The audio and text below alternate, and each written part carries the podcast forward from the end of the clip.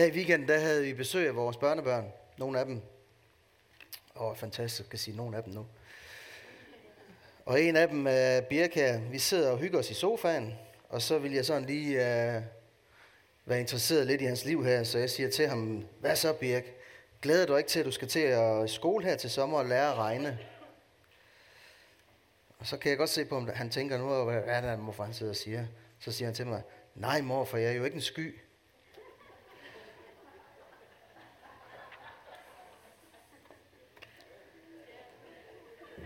Hvad gør man så? Og jeg kunne ikke lade være med at tænke på, at øh, der var to ting i det. Den ene, det var, hvor må det være fantastisk at have så simpelt et liv. At der ikke findes flere ord for én ting, men kun et ord.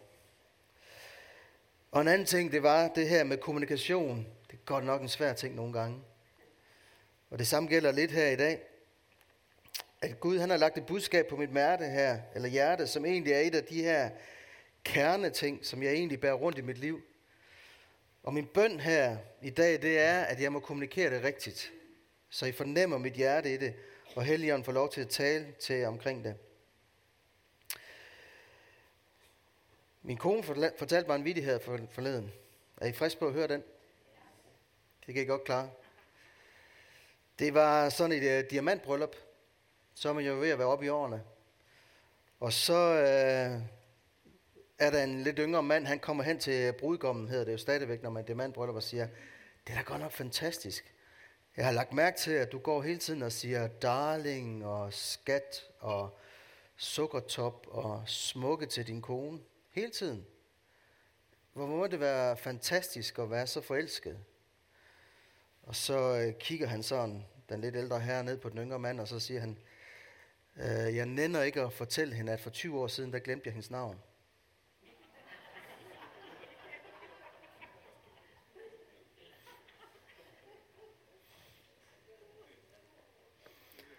Så hvis der er nogen af jer kvinder her, der oplever, at jeg simpelthen kalder det hele tiden sådan et eller andet her, så kunne det godt være, at I skulle spørge dem ad, om, om har du glemt, hvad jeg hedder?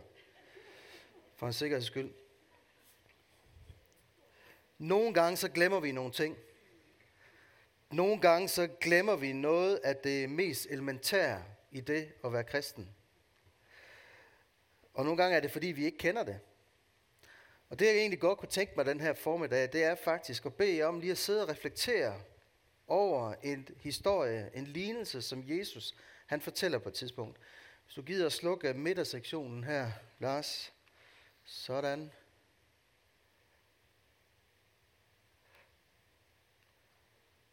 Den er tændt. Sådan der. Prøv at kigge på de vers her.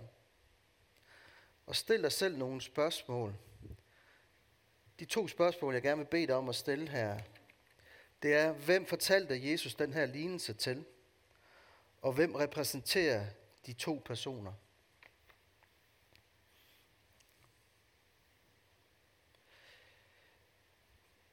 Hvis lignelsen den var blevet fortalt i dag, så kunne der jo godt have stået, at øh, den ene var kristen, og den anden var en hedning. Eller den ene var en kristen, og den anden var en homoseksuel. Den ene var en uh, socialdemokrati, og en anden var en øh, konservativ. Eller hvad? Nu blev der stille. Det, der er interessant ved den her lignelse her, det er, at den indeholder noget af det mest fundamentale i vores liv. Nemlig, at der i den her lignelse er et dem og os. især her, han havde helt klart sit på sit tørre i hans oplevelse. Og han giver udtryk for det her. Tolleren derimod, han var i tvivl. Men han havde alligevel en erkendelse af, at der var måske et stykke vej endnu. Farisæeren han så ned på de andre. Tolleren han så ned på sig selv. Og det her det er noget af det mest centrale, det her med, når vi lever som mennesker, at vi nogle gange ser ned på andre, eller oplever at blive set ned på, eller at vi nogle gange ser ned på os selv. Jeg ved ikke, om I kan genkende det. I behøver ikke række hånden op. Her for nylig, der sad jeg og så øh, pressemeddelelse, eller pressemøde med Mette Jacobsen. Og jeg blev lidt træt. Det handlede jo om corona. Det handlede om, at øh, smittetallet det stiger igen. Og vi måske skal til at være lidt mere opmærksomme, end vi har været tidligere. Det, der var interessant ved det her, det var jo, at hun lagde ikke skjul på, at nogle af dem, som er smittebærende, lige i øjeblikket efter deres statistikker, det er dem, der ikke er vaccineret.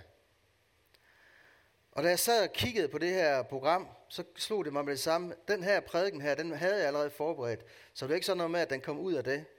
Men jeg så bare der, det her det er et typisk eksempel på dem og os. At vi lige pludselig kan ende i et samfund, hvor der lige pludselig befinder sig dem, der er vaccineret, og dem, der ikke er vaccineret. Kan I følge mig i det? Og det, der er rigtig farligt her, det er jo, at os, der er vaccineret, vi kunne finde os i en tilstand, hvor vi begynder at se ned på dem, som ikke er vaccineret, uden at stille spørgsmålstegn med, hvorfor har de valgt det på den måde der. Uden at gå ind i deres liv, deres historie. Fordi nogle af dem, der vælger ikke at blive vaccineret, der er der måske en årsag, de kan måske ikke tåle vaccinen, eller noget andet. Eller det kan være, at de er bange for konsekvenserne af dem. Men det, der også kan ske, det er det interessante, det er, at nogle af dem, der vælger ikke at blive vaccineret, de kan godt finde på at se ned på dem, der bliver vaccineret. I er jo drevet af frygt. Ved I, hvad I har gang i? Og så videre, så videre. Og det er ikke noget nyt. Det her med, at der er et dem og os. Fordi i Bibelen, i selv i Nye Testamente, der findes den. På et tidspunkt så står Johannes disciple og klager deres nyd til Johannes og siger, hey Johannes, over på den her side af Jordanfloden derovre her, der står der nogen og døber. Må de godt det?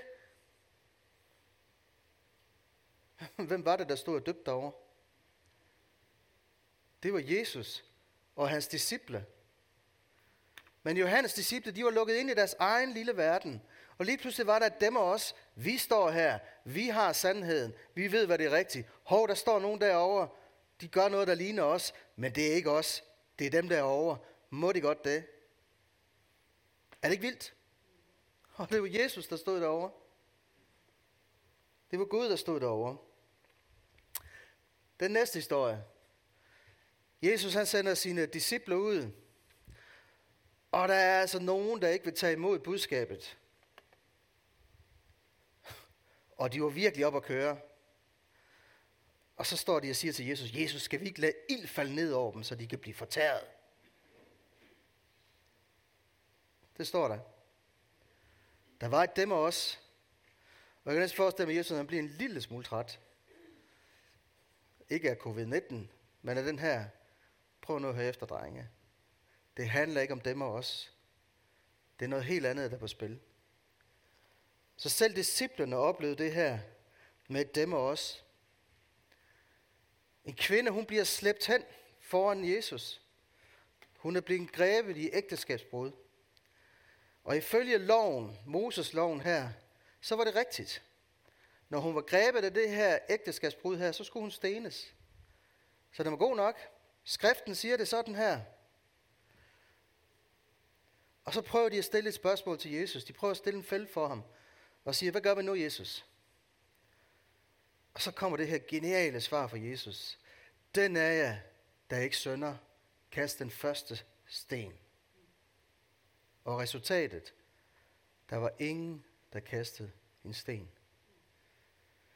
De havde skabt et dem og os, og endda med skriften på deres side.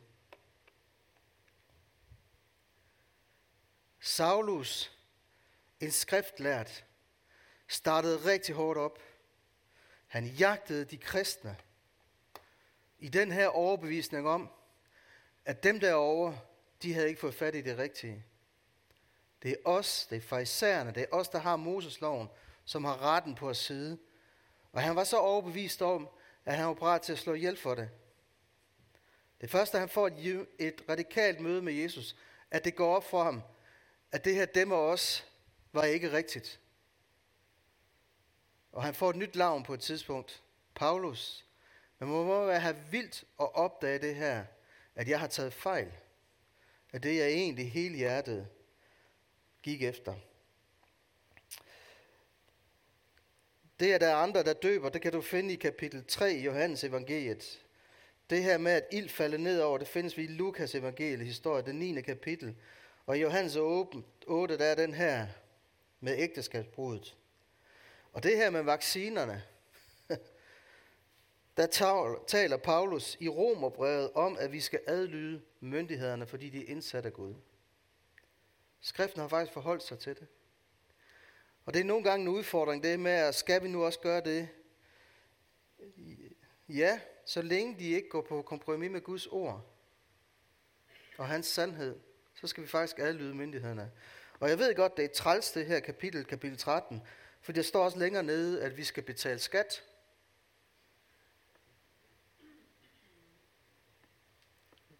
Øv. Så der er noget, jeg skal over vise min far her. Og skat, det må også betyde moms. Eller er det bare en tolkning?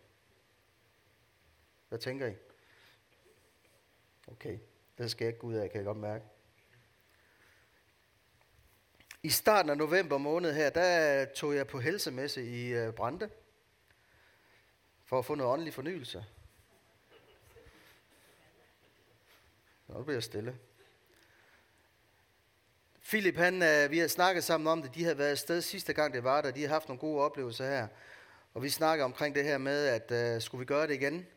Og jeg sagde til ham, jeg synes, det var fantastisk, at vi skulle være der. Det kneb lidt med at finde nogen til at gøre det. Så jeg sagde til ham, vi skal godt nok til Kenya der. Men bliver det afløst, så kommer jeg. Og, øh, og den tur til Kenya, den blev så flyttet, så jeg kunne komme. Så jeg tog til helsemesse i Brande. Og jeg kunne godt mærke den her, dem og os. At jeg oplevede det sådan på vejen derind, hvor jeg bad om det her med, Herre, du må hjælpe mig i det her. Du må beskytte mig mod mørkets magter. Du må hjælpe mig i det her. Og da jeg kommer derind, så havde Philip og der var flere, der havde været der, de havde haft nogle spændende oplevelser. Philip havde oplevet øh, et profetisk ord til en, som bare ramte fuldstændig plet og fik lov til at bede for vedkommende. Der var en af de her, øh, der var jo andre standholder her, han var på et tidspunkt kommet over til Philip, der havde sagt, øh, der er et eller andet med jer, fordi så, øh, jeg har ikke rigtig kunne hele, som jeg plejer at gøre, imens I er her. Øh, jeg stod derinde og kiggede rundt, der var ikke ret mange mennesker. Og jeg var sådan lidt, hvad skal jeg tænke om det? Fordi på den ene side, så vil jeg jo gerne møde de her folk, som er, kommer de steder her. På den anden side, så var det jo egentlig godt nok, at der ikke var nogen. Kan I se det? Så vi stod der, og jeg, efterhånden som jeg stod der, så kunne jeg godt se, at de fleste af de mennesker her, der gik rundt, det var så nogle af de her, der var på de stande, som cruisede rundt for at se, hvad der skete de andre steder. Så jeg cruisede også lidt rundt for at se, hvad der skete de andre steder her. Og øh, jeg mødte nogle forskellige, og snakkede med nogle forskellige af de her standholds, øh, af de forskellige interessante folk her. Fællesnævnerne for mange af dem, det var, at øh, de tog penge for det, de gjorde. Og vi havde bare lavet sådan et stort skilt, hvor der stod gratis forbøn. Så vi skilte os lidt udenfor. Selvfølgelig havde jeg lige et kort sekund, hvor jeg overvejede, hvad ville der ske, hvis vi tog 250 kroner for en gang forbøn om det så vil trække flere til. Fordi der er jo lidt den her midtjysk kultur, hvis det er for, for billigt og for gratis, så bliver man sådan lidt skeptisk. Er det ikke rigtigt? Eller hvad? Kan det nu også passe? Den her koncert, den koster kun 75 kroner. Vi er normalt vant til at give 400 kroner. Der må der være et eller andet. Jeg fik nogle gode snakke der. Jeg snakkede med en pige, som øh, solgte kristne artikler. Hun kom ikke i nogen kirke. Hun havde bare mødt Jesus og syntes, at hun skulle gøre et eller andet for ham. Så derfor så har hun fundet nogle forskellige kristne bøger, rigtig gode bøger, bibler. Hun lavede selv broderier, alt muligt her, som stod hun der og solgte. Og jeg snakkede med hende og siger, hvor kommer du? Og, og hun fortalte, hvor hun kom fra. Jeg spurgte, om hun kom i kirke, og det gjorde hun ikke. Hun var meget alene om det her. Og så spurgte jeg, har du læst Bibelen? Og så sagde, jamen det har jeg, så videre. Så sagde jeg til hende, har du lagt mærke til, at Jesus han sendte disciplene ud to og to? Og så stod hun sådan lidt. Det kan da godt være, at jeg skal finde en at være sammen med, siger hun så. Som kender Jesus. En anden snakkede med, hun havde malet nogle billeder. Og et af de billeder, der kunne jeg tydeligt se, at det var Jesus, hun havde malet. Og jeg stod og snakkede med hende. Og jeg så spurgte, hende, så spurgte jeg hende, hvem er den her person på det billede der? Og så sagde hun, jamen det der er Jesus. Og så fik vi en snak om det. Og vi fik en snak omkring det her med, hvad er forskellen på det, hun repræsenterede, og det, jeg repræsenterede. Og jeg kunne mærke på hende, at nogle af de forskelle her, det var ikke den her, jeg kastede ikke det hele i her, men jeg sagde til hende, der er en kæmpe forskel imellem dig og mig. Det er, at hos mig, der er Jesus min herre. Fordi hun brugte ham som et værktøj. Og det kunne jeg se på, at den gik lige ind. Forskellen mellem, at jeg har Jesus som min herre, og for hende var Jesus en del af en pakke, hun havde af forskellige ting. Hvordan kunne jeg få den her tilgang? Fordi jeg prøvede på at forstå hende. Jeg prøvede på at sætte mig ind i, hvorfor agerer hun, som hun gør. På trods af, at jeg kæmpede med mit dem og os indvendigt samtidig. Det, der overraskede mig lidt under den her helsemesse, det var også, at jeg mødte mennesker, som viste sig, at de faktisk var kommet i en frikirke på et tidspunkt. Og et eller andet ved frikirken havde gjort, at de havde vendt den ryggen, og nu ledte efter noget et andet sted. Og det overraskede mig øh, meget. Øh, så det var noget af det, jeg lærte ved den her helsemesse her. Så det var bare sådan lige to vidnesbyrd. Og jeg har den her påstand, at vi har alle sammen et dem og os. Det kan være inden for din hobby. Det kan være inden for dit arbejde. Det kan være i forhold til ikke-kristne. Det kan være i forhold til familier, studie, skole, venner. At der sniger sådan et dæmmer os ind omkring det her. Det kan faktisk også godt være i menigheden.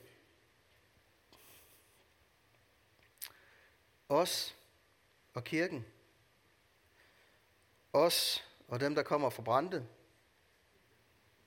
Os og dem, der holder med Brøndby. Os og dem, der stemmer sådan. Og os og dem, der tænker sådan om vaccinerne. Os og lederskabet. Os og teenagelederne, fordi de gør det på en anderledes måde, end jeg egentlig gerne vil.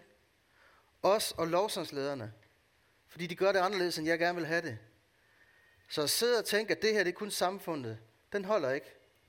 Det trives også herinde. Har jeg ret? Så den er over det hele. Og det, der gør mig lidt udfordret og ked af det, det er, når jeg møder mennesker, hvor kirken lige pludselig bliver sat i en bås, hvor alle bliver kørt ind under én kamp, og der er det her dem og os. Det er også kirken.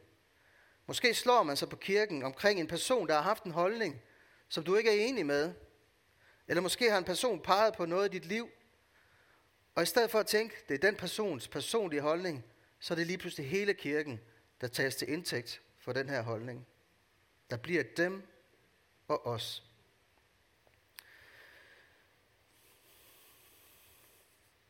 Er I okay? Giver det mening? Ej, hvor er I søde.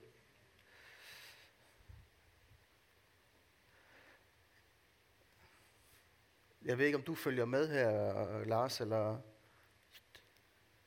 så tager vi den næste her. Godt. Og det næste. I starten af Bibelen, der tales der om skabelsen af mennesket, fordi det, der er det interessante i det her, det er, at det ikke var Guds plan, det her. Prøv at komme op med skriftstedet her. For første Mosebog, der står der sådan her, i det første kapitel, jeg tror det er vers 26. Gud sagde, lad os skabe mennesket i vort billede, så de ligner os. Det her vers, det er fantastisk. Fordi Agner, han delte et ord omkring det her med, hvad er Guds vilje? Og sidste gang jeg talte, der talte jeg omkring det her med, at Gud han vil læge vores sår. Og det tog jeg fra Romerne, det 12. kapitel, vers 1 og 2, hvor der står, at vi skal have vores sind fornyet, så vi kan kende, hvad der er Guds vilje. Og derfor er det rigtig vigtigt, at vi kender Guds vilje. Og Guds vilje, det er meget enkelt. Det handler om fællesskab. Det handler om, at der ikke er et dem og os, men at der er et os. Og her er det ikke vildt, han inviterer hvem? Mennesket ind i hvad? Fællesskabet med ham. Han bruger ordet os, så det ligner os. Og det er fordi det billede, der egentlig bliver afsløret her, det er det, man kalder treenigheden. Faderen, Sønnen og Helligånden, som er et. Så billedet egentlig er, at det her det er et fællesskab, hvor vi er et. Og det var Guds plan. Der går en lille smule kage i det. Det der sker, det er, at der kommer et lille dæmmer også ind på et tidspunkt her. Gud han øh, siger til mennesket her, I må gøre alt, hvad I vil. I må spise alle træerne. I må spise frugterne. I må hygge jer lige så meget, I vil i haven. Der er kun én ting, I ikke må. Kun én ting. Ud af alle de andre ting, I må. Og det er, at I må ikke spise det her træ. Og hvad gør mennesket så? De spiser af træet. Slangen hjælper dem. Og så spiser de af træet her. Adam og Eva, de spiser af træet. Og så kommer Gud, og han siger, Adam, hvor er du? Han går i haven, han vil gerne styrke det her fællesskab. Og så, så får Adam jo dårlig samvittighed. Og hvad gør han så? Det var Eva. Kan I se, hvad sker der der? Der kommer et dem og os. Her sker det. Og det her dem og os, det kører der ud af, men oprindeligt, så var det, at vi var kaldet til et os. Og hvis ikke vi oplever det også her, så er det ligesom om, der mangler et eller andet i os, fordi det er det Gud han havde fra planen af.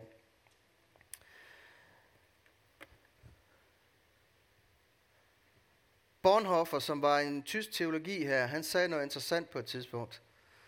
Og han siger sådan her, at kirken er Jesus på jorden. Det er sådan med kirke, at vi kan godt leve et stykke tid uden kirke her, men det går simpelthen ikke i længden.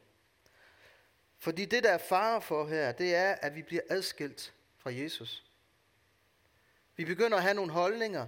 Vi begynder at have nogle ting, som ikke bliver prøvet af. Vi begynder at skabe den her dem og os endnu mere. Og jeg lå og læste Romerbrevet her til morgen, hvor Paulus han peger på netop det her med, at bliver man ved med at være i den tilstand her, så er der en far for, at vi bliver adskilt fra Jesus. Og der er forskellige billeder på kirke i det nye testamente. Der er Johannes evangeliet, der taler om, at vi er grene på et vintræ, hvor Jesus er vintræet. Der er det her med, at vi er en del af en familie. Det er Efeserbrevet. Og lige øh, efterfølgende, så står der, at vi er en del af en husstand, et hus. Og i begge billeder, der bliver brugt det her med, at Jesus er hovedet, Jesus er fundamentet ved det her. Så vi er en del af noget. Der er et os. Peter han taler om, at vi er en del af en bygning, hvor vi er levende sten, og hvor Jesus er fundamentet. Så Bibelen taler om kirken som det her os. I Romerbrevet, der taler Paulus om det. Han taler også om det i, uh, F, i øh, uh, 1. Korintherbrev, om det her med, at vi er en del af et læme. Og det, der er interessant med det her romerbrev her, det er, at det kommer jo lige efter det her med, at vores sind skal fornyes, så vi kan skønne, hvad der er Guds vilje. Han siger sådan her, og jeg læser fra vers 1 af, så formaner jeg i det 12. kapitel, jeg prøvede ved Guds barmhjertighed til at bringe jeres læmer som et levende og helligt offer, der er Gud til behag.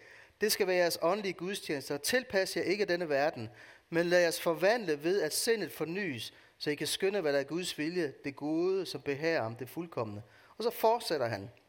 I kraft af den noget, jeg har fået, siger jeg til jer hver eneste af jer, have ikke høje tanker om jer selv, end I bør have, men brug jeres forstand med omtanke, en hver efter den mål af tro, som Gud giver ham.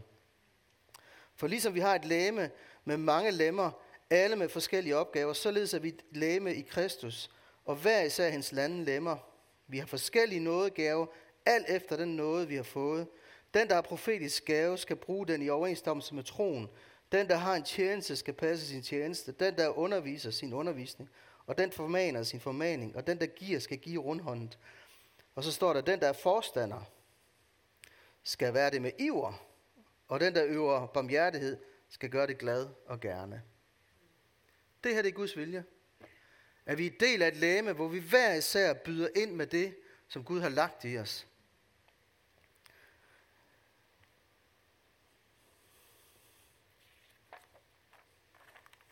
Hvordan kan vi opleve det her? Hvordan kan vi komme ind i det der? Hvordan kan vi opleve at komme ind i et liv, hvor vi måske gør op med det her dæmmer os? Og der er det egentlig ikke særlig kompliceret. Det første, det er, at man kommer til en erkendelse. Øh, og det har jeg læst det her. Beklager. Sådan her. Hvad gør jeg? Kom til en erkendelse. Gud gør ikke forskel på nogen.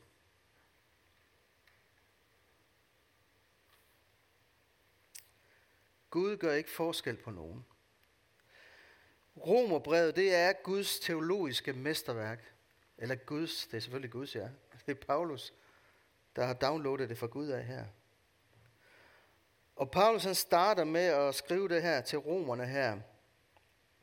De her indledningshilsner. Og så starter han op med noget meget centralt. Her der har man givet det overskriften, Guds vrede over menneskers uretfærdighed. Og det er fordi, vi har delt Bibelen op i forskellige uh, skriftområder her. Men egentlig så var det bare et brev, der kørte derud af.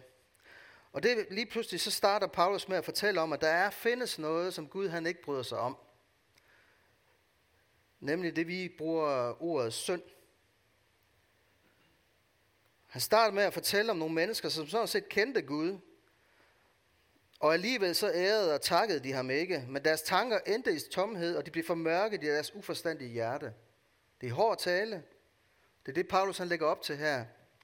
Så går han videre, og så taler han om og bruger den her sætning, derfor prisgav Gud. Og han starter med, derfor i vers 24, det første kapitel, derfor prisgav Gud dem i deres hjertes begær til urenhed, og så taler han om, at de vandærer deres læme.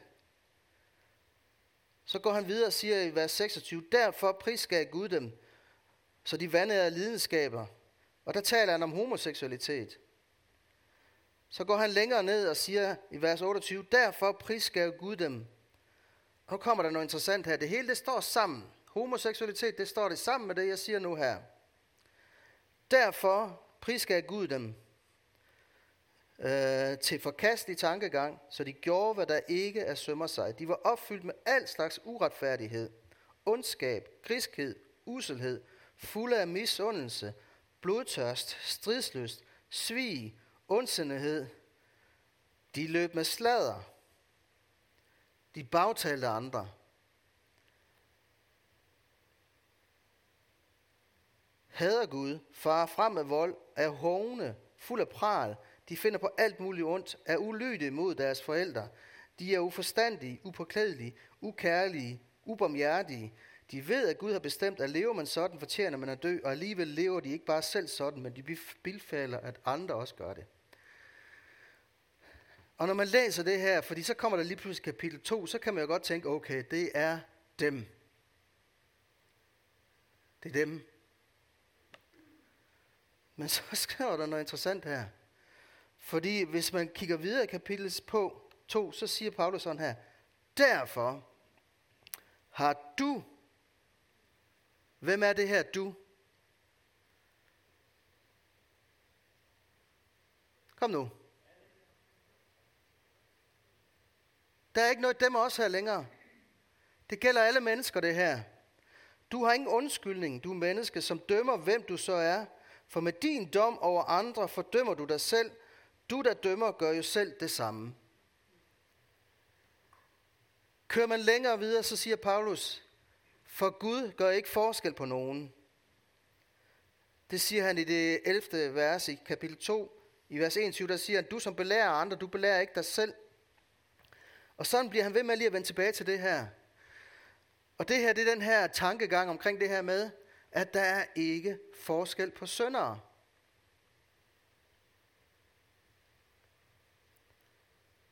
Men, så kommer det fantastiske, fordi så begynder Paulus at pege på noget.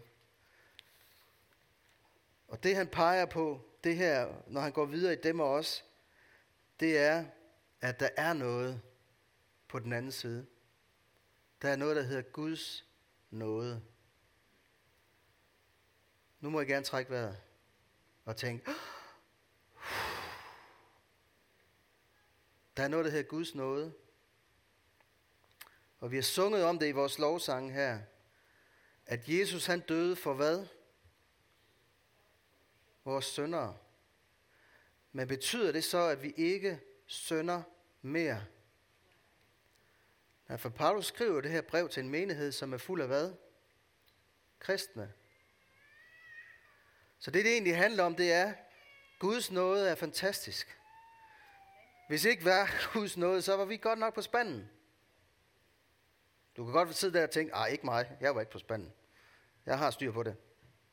Så var jeg i hvert fald på spanden, hvis Guds nåde ikke er det, fordi jeg sønder.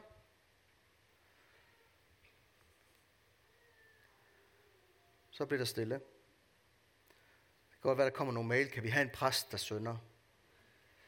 Hmm. Det må I finde ud af. Vi har brug for Guds nåde, og skriften siger, at Guds nåde den er ny hver morgen. Jeg var på retræt en uge, og nogle gange så har jeg tænkt lidt over, hvorfor skal vi bede fader vor så tit? Og det er fordi i fader vor, der ligger der, forlad mine sønder, som også jeg forlader mine søndere. Der ligger den her erkendelse af, at jeg er sønder, og har brug for Guds tilgivelse. Og så kan man vælge at have den med en fordømmende tankegang, eller man kan have den med en glæde sig over at holde fast, hvor det fantastisk, at vi har den nåde og den tilgivelse i Jesus.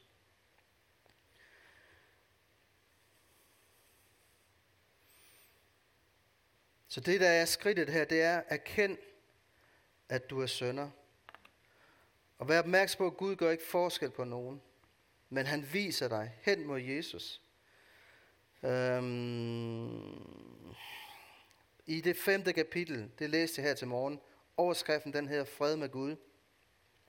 Da vi nu er blevet gjort retfærdige af tro, har vi fred med Gud ved vor Herre Jesus Kristus. Ved ham har vi troen fået adgang til den nåde, som vi står i, og vi er stolte af håbet om Guds herlighed.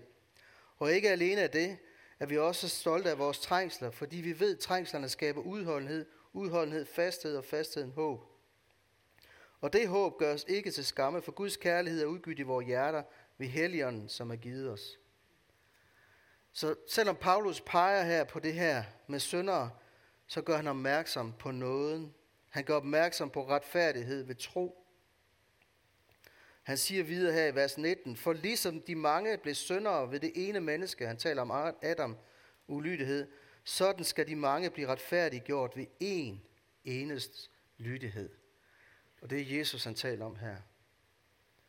Så der er adgang til nåden. Der er adgang til retfærdigheden gennem Kristus. Er det ikke fantastisk? Der er flere ting, og det kan være, at jeg vender tilbage til det her, men det der er mit mål den her formiddag, det er, at vi er opmærksom på, at vi er opmærksom på det her dem og os, at det ikke skal være, få lov til at styre vores liv i forhold til mennesker omkring os. Fordi hvis det her dem og os, det bliver for kraftigt, så har vi svært ved at nå mennesker, fordi vi allerede har et indbygget misforhold i forhold til dem. Og det handler, jeg vil lige at sige, okay, er I klar til at blive provokeret? Det gælder også apostolerne. Eller baptisterne. Eller intermission. Er det ikke vildt? Det gælder andre menigheder omkring os. Vi kan nogle gange have det her med, at den her menighed, der ligger derovre, nu er der nogen, der flytter derover. Og jeg vil lige sige, hvad så? Prøv at spørge dem, hvorfor de gør det. Og jeg vil glæde mig over, at de finder et sted, hvor de kan være og opleve, at der er en menighed, hvor de gerne vil være til i her. Det er sådan, det er min holdning omkring det. Fordi der nogle gange bliver skabt det her fjendebillede om, at nu tager de ind til den menighed der. Ja, og det vil jeg hellere have, end at de tager ind i verden omkring os. At de bliver bevaret i troen. Om det så er en anden menighed, jeg vil gerne det, og det handler ikke om, at nu skal der bare og så videre her. Jeg, jeg, hver eneste gang, der er nogen, der forlader menigheden af den ene eller anden grund her, så kan jeg mærke det. Og det kan jeg. Og det er fordi, at, øh, og det er bare i mig, men det får ikke lov til at styre mit liv. At jeg har den følelse her. Okay? Vil I høre nogle vidensbyrd? Så I lige bliver munter lidt op igen.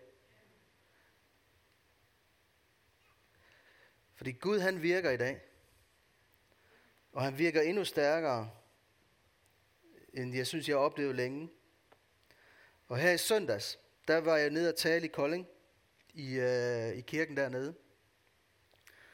Tove havde inviteret mig til at komme og tale. Det sagde jeg ja til.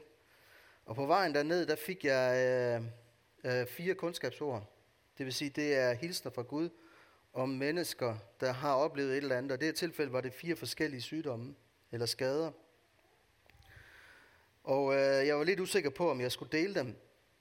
Men midt under min prædiken, eller Helligåndens prædiken dernede, så oplevede jeg nu, at det er tid til at gøre det. Så jeg delte de her fire budskaber her. Og så ringede Tove til mig her i torsdags. Nu skal du simpelthen bare høre, Morten. Fordi alle fire, der var der nogen, der reagerede. Og hun var fuldstændig begejstret. Og det er ikke normalt, at præsterne ringer tilbage. Heller ikke for at skælde mig ud. Øh, så jeg var rigtig glad for, at hun ringte tilbage. Og så siger hun, prøv nu her, du skal lige høre her. Du havde først et kundskabsord om en kvinde, som, øh, eller en person, som oplevede, at vedkommende havde øh, noget under armen, og noget her med fordøjelsen. Og øh, det vi oplevede dernede, det var, at da jeg spurgte ud i rummet her, så nævnte jeg de fire ting her. Og netop den her, med det under armen her, der var der ingen, der reagerede på. Men da gudstjenesten var færdig, så kom der en kvinde tilbage og sagde, at jeg var på vej ud i bilen. Og så sagde Helligånden til mig, du skal gå tilbage igen. Og blive bedt for. Og så kom hun tilbage, og så bad vi for hende. Og prøv nu at høre her, siger hun Tove så. Hun har ikke sovet i to måneder på grund af smerter, sagde hun. Men siden den søndag der, der har hun sovet samtlige nætter igennem. Og smerterne er mere eller mindre forsvundet, sagde hun. Okay? En mand, han sidder inde på, de har fået kaffe der bagefter, så sidder han og snakker med en af de unge, som styrer lyden der. Så sidder han og snakker om den her med at have få, problemer med sit uh, tarmsystem. Det har mit oldebarn. Tror du, det ord, det kan gælde det barn her? Så siger den unge fyr, han så siger, ved du hvad, det kan da godt være, skal vi ikke bare bede for ham? Og det her barn havde kæmpet med fordøjelsen i flere måneder, og ikke kunne sove og alt det her. Og så sad de her to under kaffen her, og bad for det her oldebarn. Og så skete der et eller andet, for øh, han at vide, det må så være oldefar for så at vide, at det var ligesom om, der skete et eller andet, da han kontakter dem, at så forsvandt de her smerter ved barnet. Og det faldt til ro. Er det ikke vildt? Der var et andet ord, som handlede om, at der var en, der havde problemer med det ene ben ned i foden hernede. Og jeg, og jeg var usikker på, hvad det var. Jeg sagde, jeg ved ikke, hvad det er. Det ligner noget eksem eller andet her. Så kunne jeg se, der sad nogen dernede. Den ene han begyndte at gå sådan her. Øh, og jeg stod og kiggede lidt, og så løftede vedkommende hånden. Øh, og så bad jeg for vedkommende. Det var ikke sådan noget med at kalde dem frem. Jeg bad bare heroppe fra platformen af. Den her person havde aldrig været i kirke før. Så vedkommende vidste ikke lige, hvad var det her for noget. Men heldigvis havde han en med, der kunne hjælpe ham lidt. Og han havde eksem nede på foden her. Og han meldte tilbage, at det var næsten væk nu. I løbet af en dag eller to. Er det ikke vildt? Vi tjener en Gud, som har al magt i himlen og på jorden. Og lad os nu holde fast i det. Lad os passe på, at det her med dagligdagen og de ting, der er i vores liv, ikke får lov til at adskille os fra den her erkendelse og vidshed om, at vi tjener vores himmelske far, som har al magt i himlen og på jorden, også over sygdom.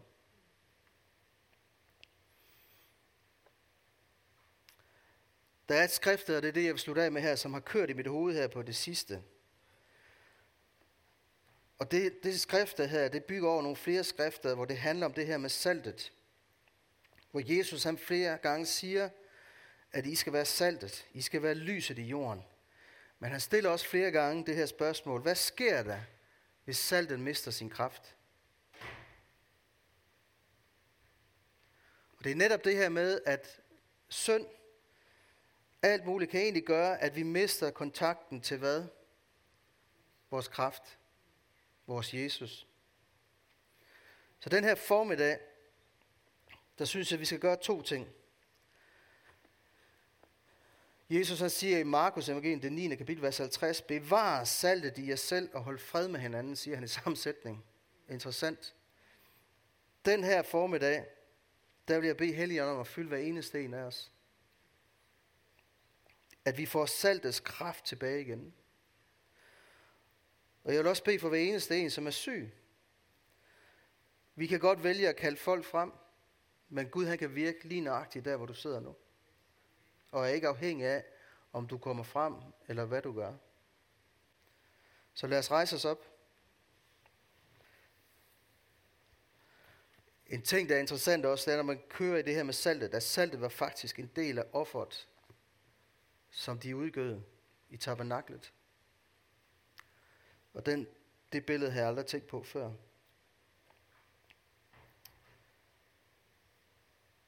Nu vender vi os imod Gud. Vi vender os mod vores Herre. Jesus, jeg beder bare om, at du fylder os med din ånd, far. At du ikke bare fylder os med en ånd, som giver os kraft til alle de her fantastiske nådegaver, men også kraft til at skælde imellem, hvad der er rigtigt og forkert i vores liv, far. At du giver os, øh, du, der står om dig, Helligånd, at du er sandhedens ånd, Herre. At du er den, der overbeviser om synd, dom og retfærdighed, Helligånd. Og nu giver vi dig lov til at tale til os. At hvis der er ting, som vi har brug for at, at bede om tilgivelse for, Herre, så gør vi det nu, far.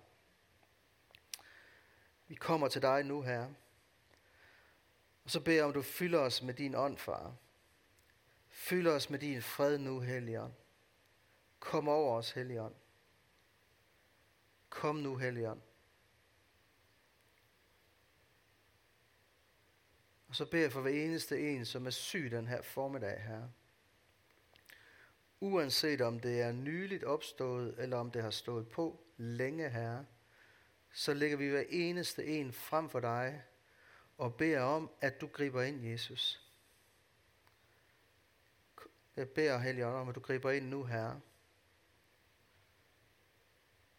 Også når vi står og tænker på nogen lige nu her, som måske ikke er her, beder vi om, at du griber ind nu, Herre, med din kraft, her, For at ære dig, Jesus. Tak, at du fylder os med en vidshed om din nåde, her. En glæde over, hvad du har gjort for os, Jesus. At det må blive åbenbaret for os på nyt, Herre. Kom, Helligånd, med din fred. Amen. Tak for jeres øre.